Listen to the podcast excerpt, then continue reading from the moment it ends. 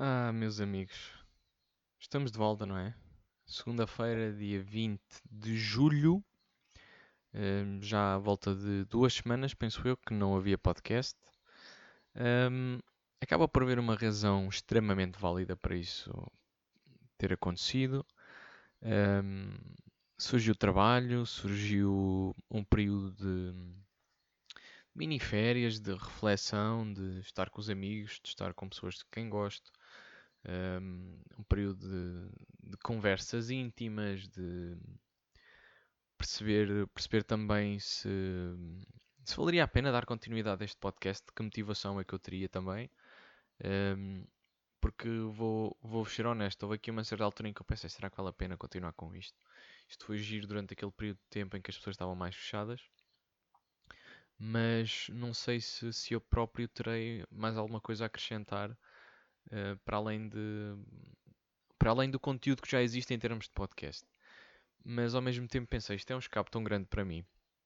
Uh, e é um sítio onde eu posso falar daquilo que eu quiser.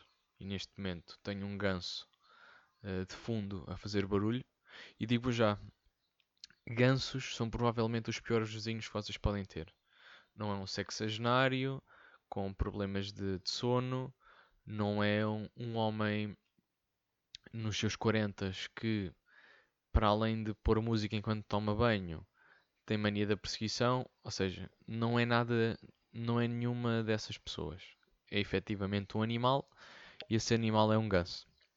Bom, como eu estava a dizer, penso que agora o ganso já se calou, estava, estava neste período de, de reflexão e quis, e quis dar um tempo a mim próprio. E, e, e uma coisa é certa, acho que estas mini férias que, que tirei de, para, para poder para poder distanciar-me um bocadinho de tudo uh, ajudaram-me ajudaram-me a perceber o que é que eu quero, o que é que faz sentido para mim e a um, desanuviar. Acho que a palavra certa, acho que o verbo certo é esse.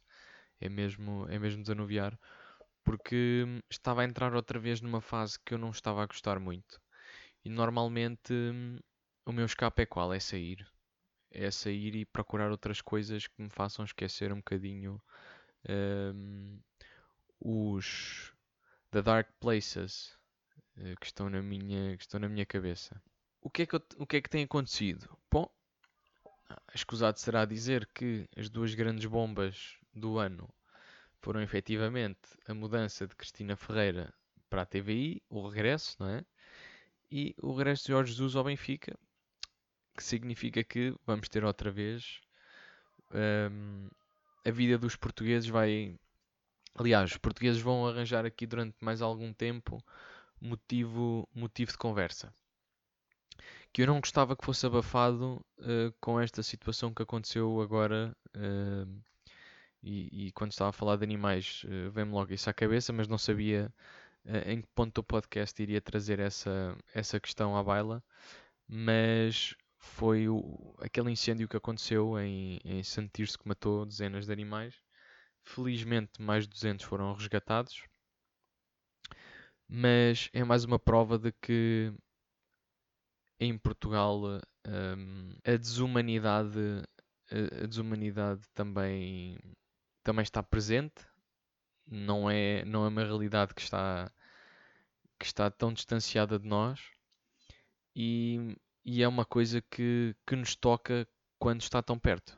Uh, e felizmente também é bom ver que há pessoas que têm algum tipo de, de humanidade por estes animais que, eh, numa, num primeiro ponto de vista, poderíamos dizer que nada têm de humano, mas uma coisa é certa, têm muito mais de humano do que muitos humanos que estão por aí. Mais uma vez, o Java. O Java tem-se. E peço desculpa agora por, porque disse uma coisa tão tão poética e, e, de repente fui interrompido pelo, pelo Java Update.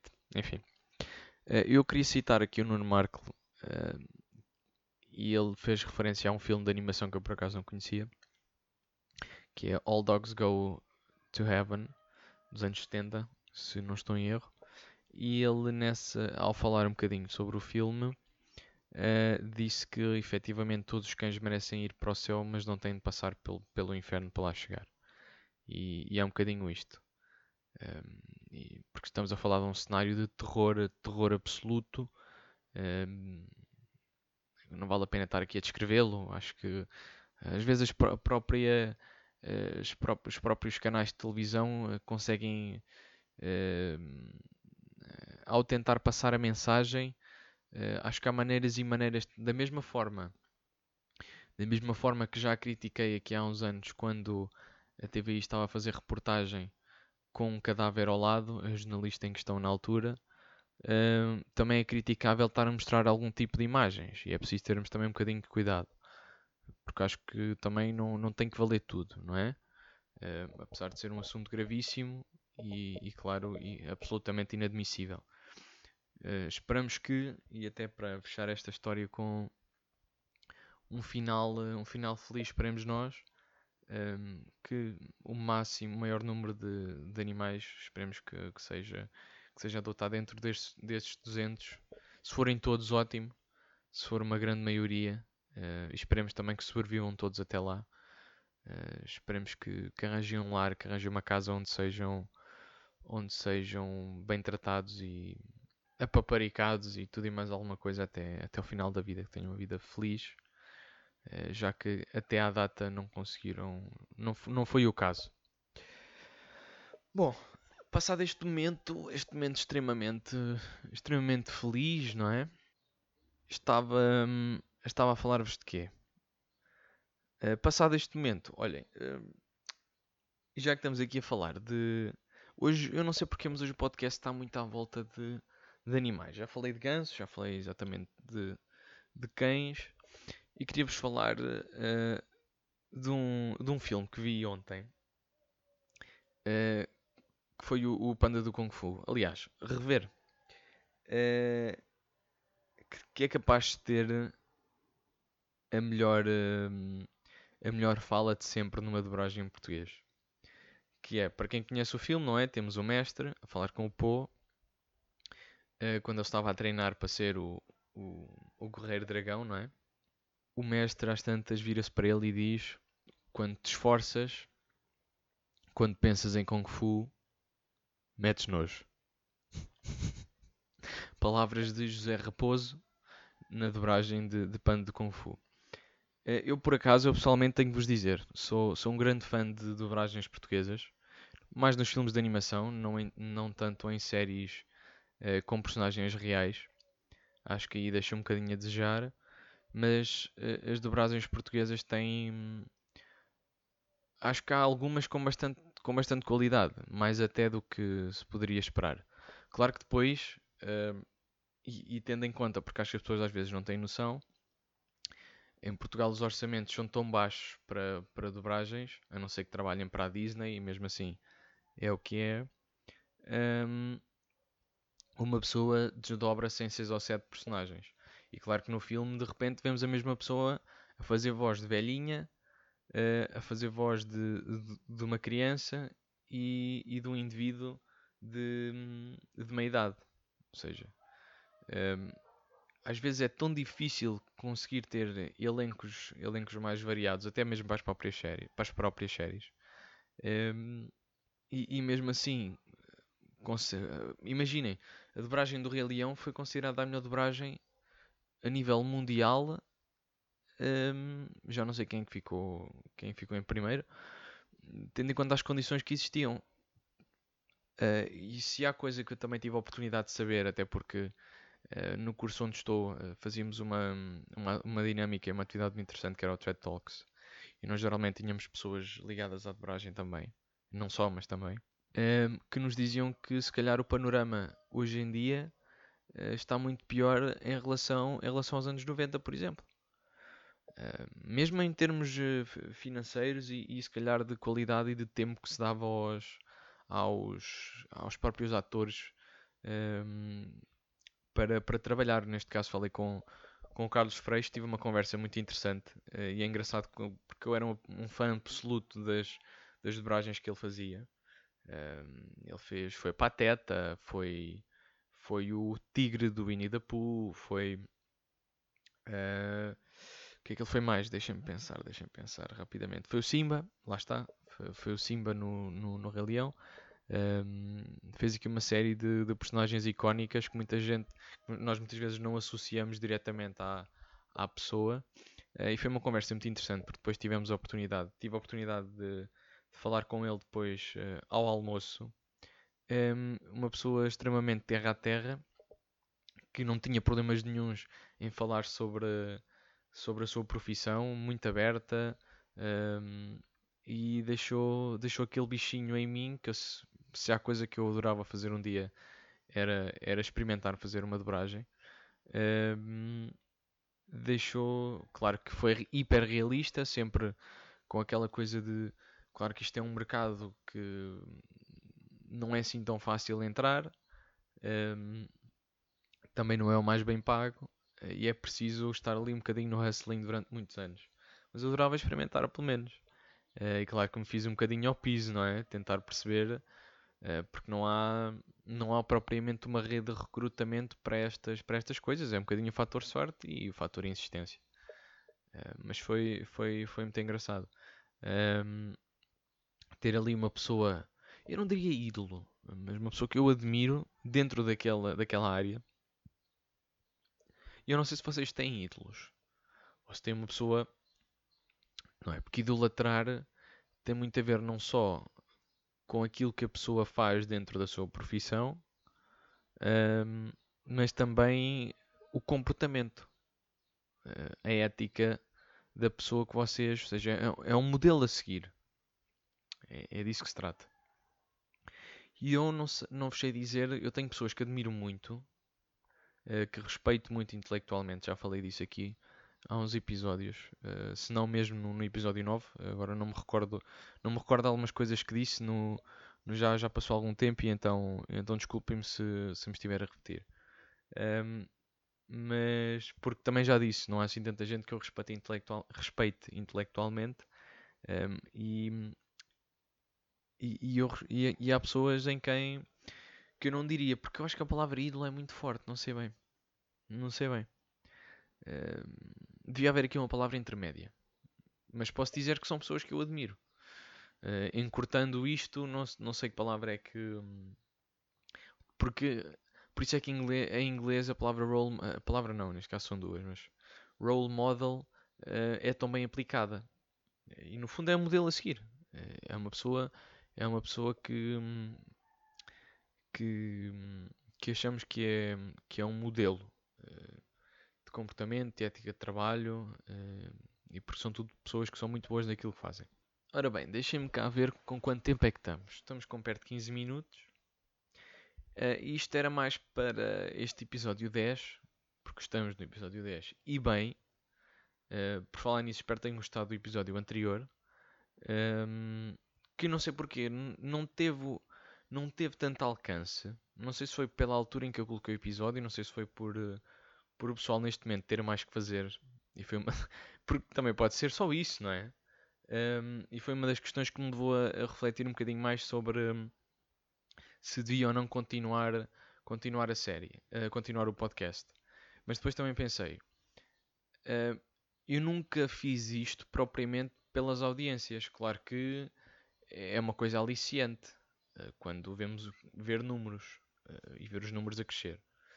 Um, que é engraçado é que eh, dentro do universo, pelo menos, de pessoas que seguem isto de forma assídua, ou seja, os 30 followers deste podcast, claro que depois tem sempre mais algumas pessoas a ouvir, eh, eventualmente episódios isolados, eh, que não, não seguem o, o, podcast. Já agora peço que se tiverem, se, se, gostarem, não só deste episódio como de outros, carreguem lá no, no botãozinho do follow no Spotify um, também já houve pessoal que, me, que disse que não via porque não tinha Spotify. Yeah, sei, má onda para vocês, porque nesta altura do campeonato ainda não ter Spotify é um bocadinho como. Um, não sei, estava a tentar aqui fazer uma comparação inteligente. Não sei, pá. É como terem um, um computador sem internet. Será, será que é uma boa comparação? Não sei, malta, vocês Vou deixar isso para vocês porque hum, não me surgiu, não me surgiu nada não me surgiu, surgiu nada de inteligente para dizer. Então, mas acho que não é descabido. Pá, quer dizer, agora com a telescola eh, realmente verificamos que há pessoas que efetivamente não têm condições em casa, pá, claro, como é óbvio, né? Eh, mas se calhar notou-se mais do. Até eu- já que estamos a falar nisto, já que estou a falar nesta questão, há mais pessoas do que eu achava, muito genuinamente. Isto pode até ser um bocadinho. hum, pode ser um bocadinho estúpido isto da minha parte, mas há mais pessoas eh, sem acesso à internet do que eu achava. Já nem falo de. Pá, nós temos, hoje em dia, toda a gente tem um, um smartphone, um iPhone, um etc. Hum, e uma das coisas básicas que nós exigimos é que, pronto, tem internet. Antigamente era fazer chamadas e mandar uma mensagem. Ter velocidade de internet, ter um pacote de gigas, etc, etc, etc. Uh, mas há pessoas, que já nem falo sequer terem um smartphone, mas que não têm um computador com internet. E, e verificou-se isso em mais zonas deste país do que eu achava. Que não deixa de ser, até para alguns professores que estavam em zonas que não tinham boa rede de internet, então, às tantas havia um professor que ia para o meio do pinhal dar aulas, hum, sentava-se no, no porta-bagagens, tinha lá o computador e tentava fazer, ou telemóvel, já não sei, e tentava fazer ali alguma coisa, mas alguma coisa que se parecesse com uma aula. Não deixa de ser, não deixa de ser curioso. O, o país, o país real, co- como já ouvi muitos jornalistas dizer, eh, também é muito isto. Eh, e há mais pessoas a viver no país real, dentro daquilo que vocês considerem que seja o país real, que é o país, um país com as suas fragilidades, não só a nível de diferença de classes, eh, diferença de classe, a nível de, da literacia, eh, sei lá, mesmo, mesmo na questão de, de ter acesso aos ter acesso a coisas que nós consideramos que são que são básicas, que automaticamente está relacionado com aquilo que disse, com aquilo que eu disse para trás. Ehm, até mesmo ao nível do, do, do racismo. Eh, Portugal, se calhar, eh, é um país um bocadinho menos evoluído nesse aspecto do que se pensava. Nós, se calhar, tínhamos uma noção do. Se calhar, não tínhamos muito bem. Às vezes, não temos muito bem a noção do país em que estamos. Muito marcado ainda por um passado colonial fortíssimo, eh, com algumas eh, questões que são absolutamente arcaicas, como a tourada, por exemplo, que nos, no modelo atual de um país desenvolvido não fazem sentido nenhum. Ahm, já percebemos, já percebemos que há aqui fragilidades que, com as quais temos de lidar e com as quais eh, somos confrontados todos os dias, ahm, que se calhar estão mais enraizadas do que, do que nós pensávamos. Eh, É importante é ter esse debate de forma, de forma saudável e nem toda a gente sabe, sabe tê-lo.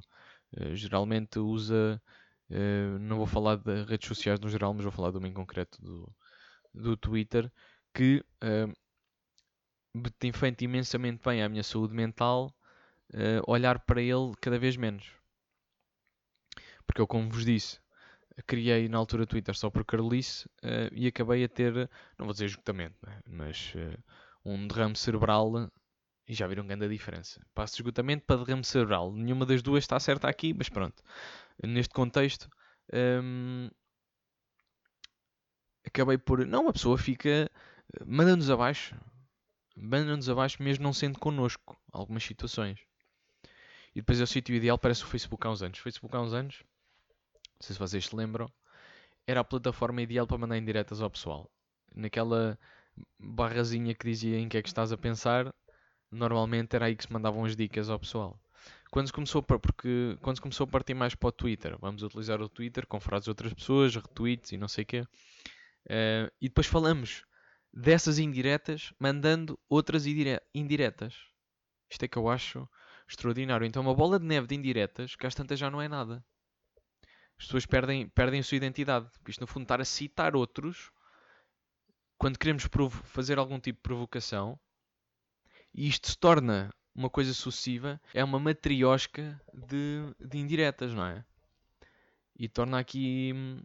É isso, as pessoas perdem identidade. Uh, deixamos de.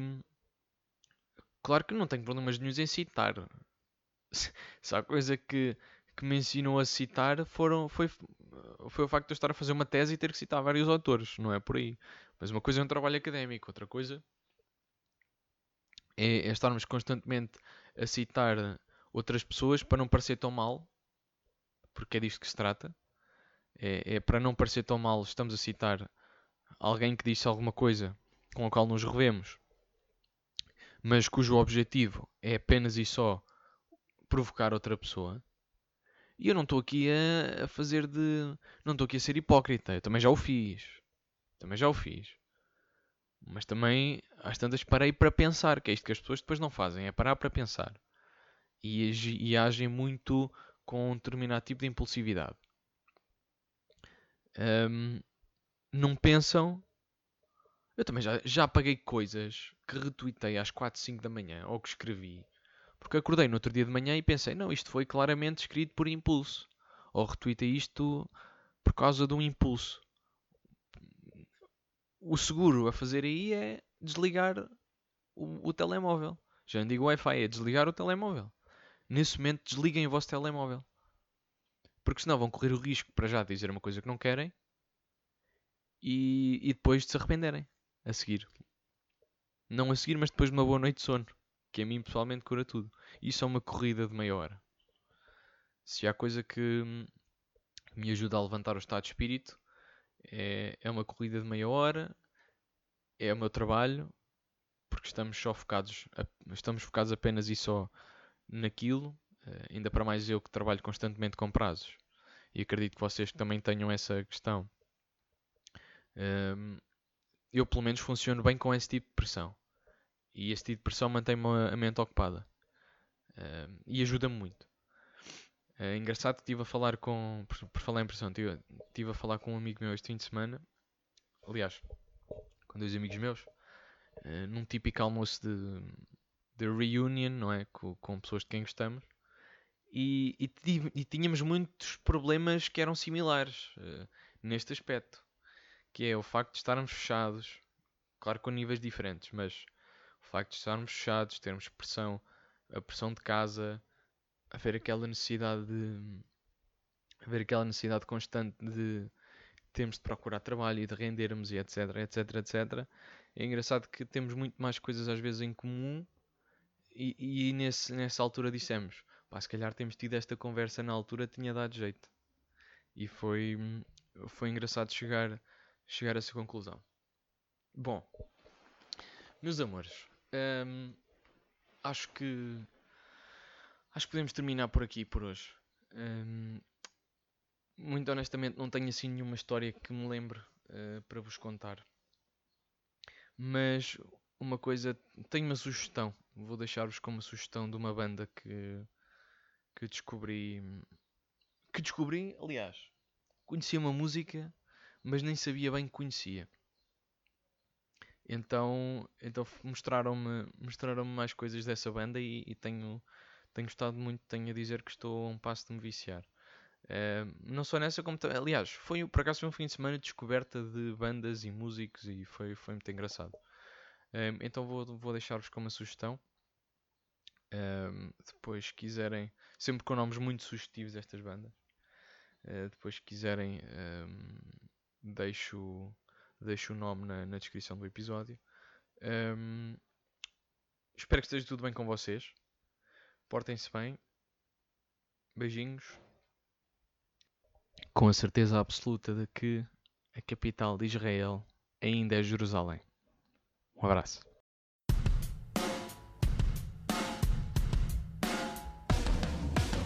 This part is pretty boring. I don't for me. Lucy's already crossed out. She's on a specialty. This air is getting something. Go down, go down, go down. The honey whiskey's kicking. Go down, go down, go down.